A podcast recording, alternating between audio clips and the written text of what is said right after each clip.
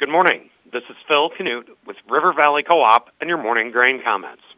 Corn futures finished the overnight session lower while soybean futures were higher. March corn was off a penny and a half, settling at 445 and a half.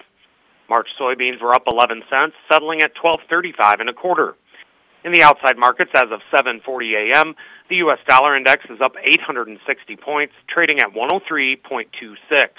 February crude oil is up 33 cents, trading at $73.01 a barrel. Precious metals are all lower. Industrial metals are higher except aluminum. The electronic mini Dow Jones is off 96 points, trading at 37,696. Soybean futures are attempting to claw their way out of the out of the post-report abyss this morning, but corn futures continue to struggle. Friday's report was a real kick in the teeth to corn and soybean futures. USDA reported a final 2023 corn yield of 177.3 bushels per acre.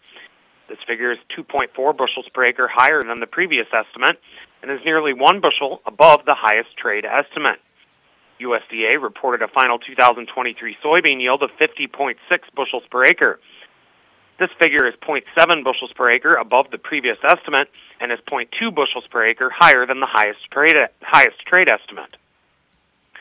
Harvested acres for both commodities were lowered slightly, but not enough to offset the increased yield figures. USDA even increased the corn feed usage and corn crush for ethanol estimates, and the carryout projection still increased by 31 million bushels to 2.162 billion bushels. Soybean demand categories were left unchanged, and the carryout projection increased by 35 million bushels to 280 million bushels. To add insult to injury, world corn and soybean carryout figures also exceeded the highest trade expectations. So the big bad January report has come and gone and has left some burdensome figures for traders to deal with in its wake. Now focus will shift to 2024. Traders are anxious to see what USDA comes up with for preliminary acreage estimates at the February Ag Outlook Forum. On Friday, the fund sold 6,000 contracts of corn, sold 5,000 contracts of soybeans, and sold 3,000 contracts of wheat.